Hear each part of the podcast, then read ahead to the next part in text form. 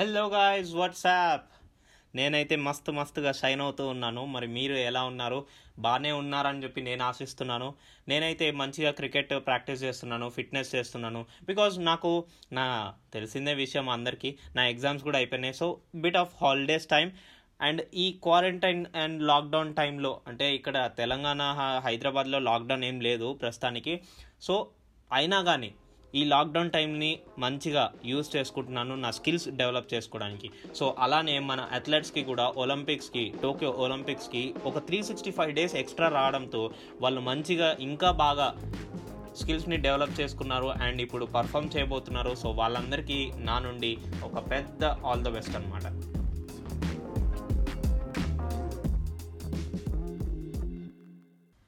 ఇదంతా పక్కన పెడితే మన India versus Sri Lanka match. Series ODI series జరుగుతుంది ప్రస్తుతానికి.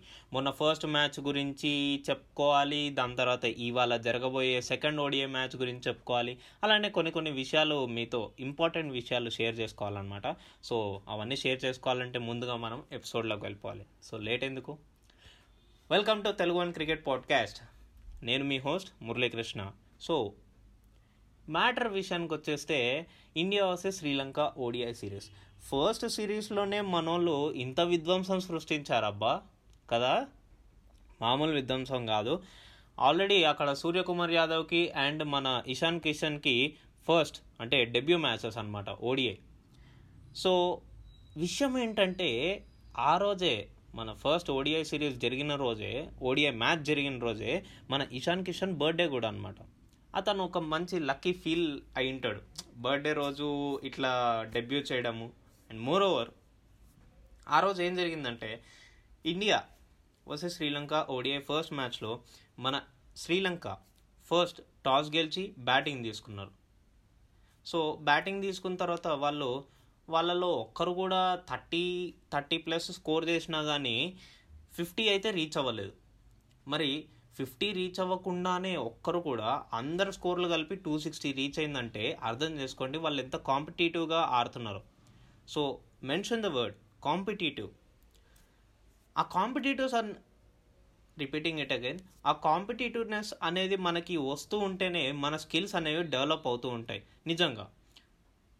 అండ్ మోర్ ఓవర్ దాని తర్వాత టూ సిక్స్టీ త్రీ మన టార్గెట్ అయితే మనోళ్ళు దిగారు. ఇంకా పృథ్వీ షా శిఖర్ ధవన్ ఢిల్లీ క్యాపిటల్స్లో ఎలా అయితే దిగారో మొన్నటిదాకా సో అలానే దిగారనమాట మన కెప్టెన్ అండ్ పృథ్వీ షా.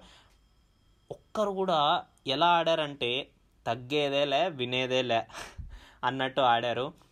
ఇంకా అర్థం చేసుకోండి పృథ్వీ షా తను తన మిస్టేక్స్ని కవర్ చేసుకొని వచ్చిన తర్వాత కొన్ని డొమెస్టిక్ ట్రోఫీస్ ఆడిన తర్వాత లైక్ విజయ్ హజారే అండ్ మన ఐపీఎల్. సో ఇలాంటివి ఆడిన తర్వాత అంటే ఐపీఎల్ అంటే ఇంటర్నేషనల్ అనుకోండి అది నేను డొమెస్టిక్ అని చెప్పాను.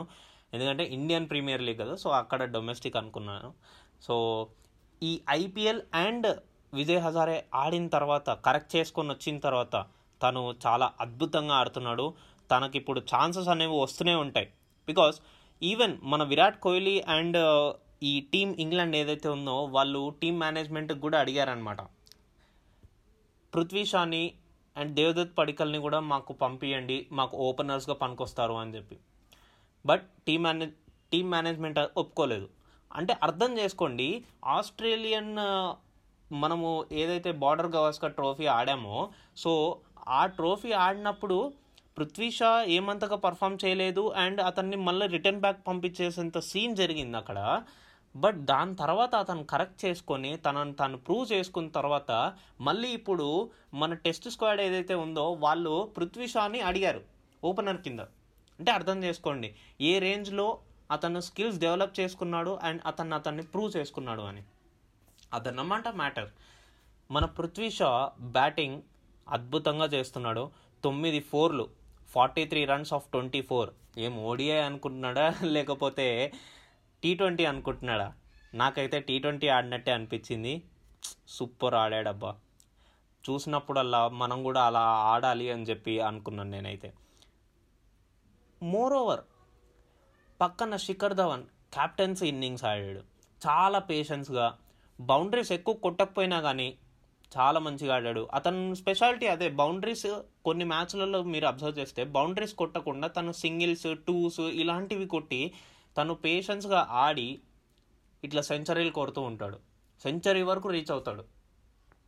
అలాంటి బ్యాట్స్మెన్ మన Shikhar Dhawan.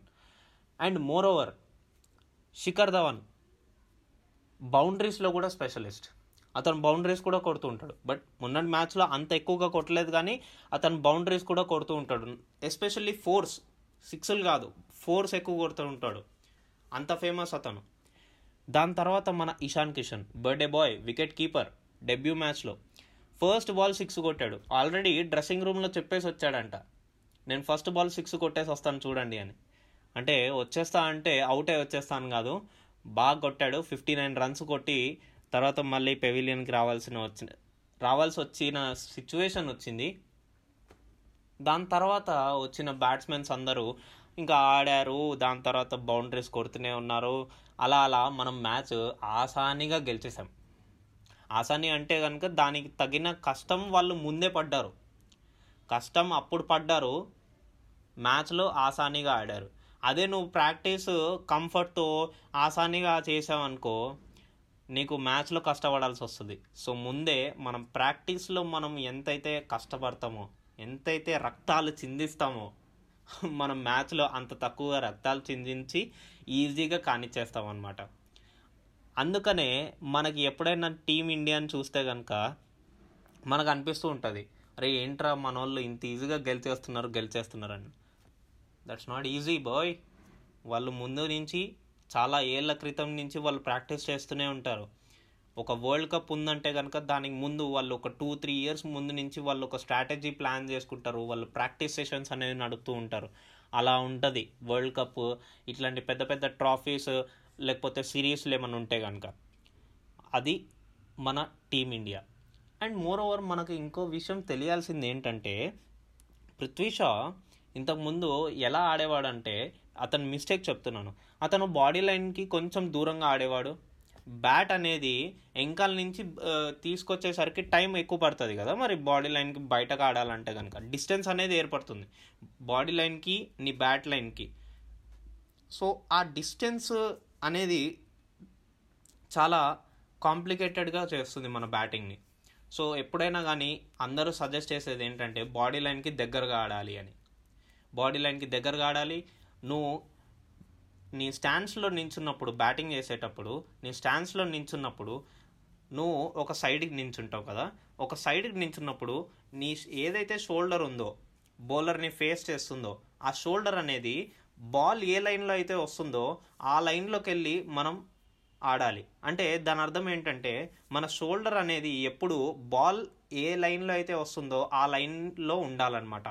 సో అందుకని చెప్పే మనం మూమెంట్ ఇస్తూ ఉంటాం. పక్కకి ఎంకాలకి అట్లా అనమాట సో బాడీ లైన్కి దగ్గరగా ఆడాలి. అండ్ మన షోల్డర్ లైన్ వచ్చేసరికి బాల్ లైన్లో స్ట్రైట్గా ఉండాలన్నమాట. బాల్ లైన్తో పాటు ప్యారలల్గా ఉండాలి. అంటే ప్యారలల్ అంటే మీకు ఎలా చెప్పాలి? ఆ లైన్లో ఉండాలి అని చెప్పి సింపుల్గా చెప్పాలంటే. అలా మిస్టేక్స్ ఉండేవి అండ్ ఫుట్ వర్క్ మిస్టేక్స్ ఉండేవి అండ్ రిక్కీ పాయింటింగ్ కూడా మెన్షన్ చేస్తూ ఉన్నాడు. ఢిల్లీ క్యాపిటల్స్ కోచ్ దాని తర్వాత మన పృథ్వీ షా ఏం చేశాడు? తన లాక్డౌన్ వచ్చింది. ఆస్ట్రేలియన్ టెస్ట్ స్క్వాడ్ నుంచి ఇట్లా తీసేయడం లాగా జరిగింది. దాని తర్వాత అతను మళ్ళీ తన కోచ్ దగ్గరికి వెళ్ళాడు. కోచ్ దగ్గరికి వెళ్ళి స్కిల్స్ అన్నీ నేర్చుకున్నాడు. తన మిస్టేక్స్ని కరెక్ట్ చేసుకున్నాడు. దాని తర్వాత వచ్చినాయి విజయ్ హజారే ట్రోఫీ అండ్ మన ఐపీఎల్ ప్రూవ్ చేసుకున్నాడు. నిజంగా ప్రూవ్ చేసుకున్నాడు. తన మిస్టేక్స్ని కవర్ చేసుకొని ప్రూవ్ చేసుకున్నాడు. అండ్ మొన్న రీసెంట్గా జరిగిన ఐపీఎల్ ఫేజ్ వన్లో కూడా చూసాం మనం. He's really a good batsmen నా విష నా ప్రకారంగా అయితే నేను అలా అవ్వాలని చాలా కోరుకుంటున్నా ఉన్నాను. అలా ఆడాలి. అసలు స్ట్రైట్ బ్యాట్ అతను డ్రైవ్స్ ఆడుతూ ఉంటాడు. తర్వాత బ్యాక్ ఫుట్ పంచెస్ బాగా ఆడతాడు. అబ్బా! He's amazing just amazing so ఇదంతా పక్కన పెడితే ఇవాళ త్రీ పిఎంకి సెకండ్ ఓడిఐ జరగబోతుంది. India versus Sri Lanka. అది కూడా ఆర్ ప్రేమదాస స్టేడియంలోనే సేమ్ మొన్నట్లాగా. మనం ఇక్కడ గుర్తుపెట్టుకోవాల్సిన విషయం ఏంటంటే రిపీటింగ్ ఇట్ అగైన్ మనం ఇక్కడ గుర్తుపెట్టుకోవాల్సిన విషయం ఏంటంటే శ్రీలంక ఏం తక్కువ ఏం కాదు. వాళ్ళు కంబ్యాక్ చేయగలరు. ఏ మనం ఆస్ట్రేలియన్ టెస్ట్ మ్యాచ్కి వెళ్ళినప్పుడు మనం థర్టీ సిక్స్ ఆల్ అయిన దగ్గర నుంచి మనము ఆస్ట్రేలియాని బీట్ చేసేంతగా ఎదిగామంటే ఆలోచించుకోండి. కంబ్యాక్ అనేది ప్రతి ఒక్కరికి ఉంటుంది. వాళ్ళు కంబ్యాక్ ఇస్తారు. అండ్ వాళ్ళకి ఆ సత్తా ఉంటుంది. సో ఇక్కడ మనం మాట్లాడుకుంటే శ్రీలంక కూడా ఏం తక్కువ ఏం కాదు. వాళ్ళు కూడా కంబ్యాక్ ఇచ్చే ఛాన్స్ ఉంది. బట్ నెవర్ మన ఇండియన్ టీంకి గెలిచే సత్తా చాలా ఉంది. బికాస్ అక్కడ బ్యాక్గ్రౌండ్లో ఉన్నది రాహుల్ ద్రావిడ్. రాహుల్ ద్రావిడ్కి ఒక ప్లేయర్లో ఉన్న టాలెంట్ని బయటకు తీసుకురావడం చాలా స్పెషలిస్ట్ అతను దాంట్లో చాలా స్పెషలిస్ట్ అండ్ మన ధోని విషయానికి వచ్చేస్తే ఆ బయటకు వచ్చిన టాలెంట్ని ఎలా వాడుకోవాలి ఆ రిసోర్సెస్ని ఎలా వాడుకోవాలన్న దాంట్లో ఎక్స్పర్ట్ మన ధోని. సో వీళ్ళిద్దరూ మన టీం ఇండియా సక్సెస్కి చాలా పెద్ద క్రూషియల్ రోల్ ప్లే చేస్తున్నారని చెప్పచ్చు. సింపుల్గా చెప్పాలంటే. ఆ కాంబినేషన్ చాలా వైటల్ రోల్ ప్లే చేస్తూ ఉంటుంది. మన రాహుల్ ద్రావిడ్ ఏమో నేషనల్ క్రికెట్ అకాడమీ నుంచి ఈ టీమిండియాకి ఇట్లాంటి క్వాలిటీ ప్లేయర్స్ని పంపిస్తూ ఉంటాడు. క్రియేట్ చేసి పంపిస్తూ ఉంటాడు. నార్మల్ ప్లేయర్స్ నుంచి క్వాలిటీ క్రియేట్ చేసి ఆ క్వాలిటీ ప్లేయర్స్ని మనం పంపిస్తూ ఉంటాడు. మన ధోని ఏమో ఆ క్వాలిటీ క్రికెట్ ప్లేయర్స్ అందరినీ బాగా వాడుకుంటూ ఉంటాడు అనమాట సో అలా అలా సాగిపోయింది మన టీమిండియా సక్సెస్. ఇప్పుడు దాకా అంటే ధోని అనే కాదు ఈవెన్ విరాట్ కోహ్లీ అయినా కానీ ఏ కెప్టెన్ అయినా కానీ. So first of all quality ప్లేయర్స్ని create చేయడంలో రాహుల్ ద్రావిడ్ ఫేమస్ అలా మన కుల్దీప్ యాదవ్ని మళ్ళీ రిటర్న్ బ్యాక్ చేశాడు. కుల్చా అనే కాంబినేషన్ని మళ్ళీ రీక్రియేట్ చేశాడు. సింపుల్గా చెప్పాలంటే దానికి మళ్ళీ లైఫ్ పోసాడు అని చెప్పాలి.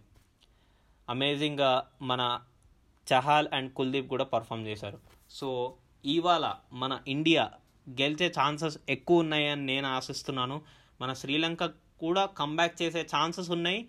సో అలాంటి కంబ్యాక్ వస్తేనే మన కాంపిటేటివ్నెస్ పెరుగుతుంది. మన కాంపిటేటివ్నెస్ అనేది పెరిగితేనే మన స్కిల్స్ కూడా డెవలప్ అవుతూ ఉంటాయి. సో సింపుల్గా చెప్పాలంటే అందరికీ నేను చెప్పేది ఒకటే.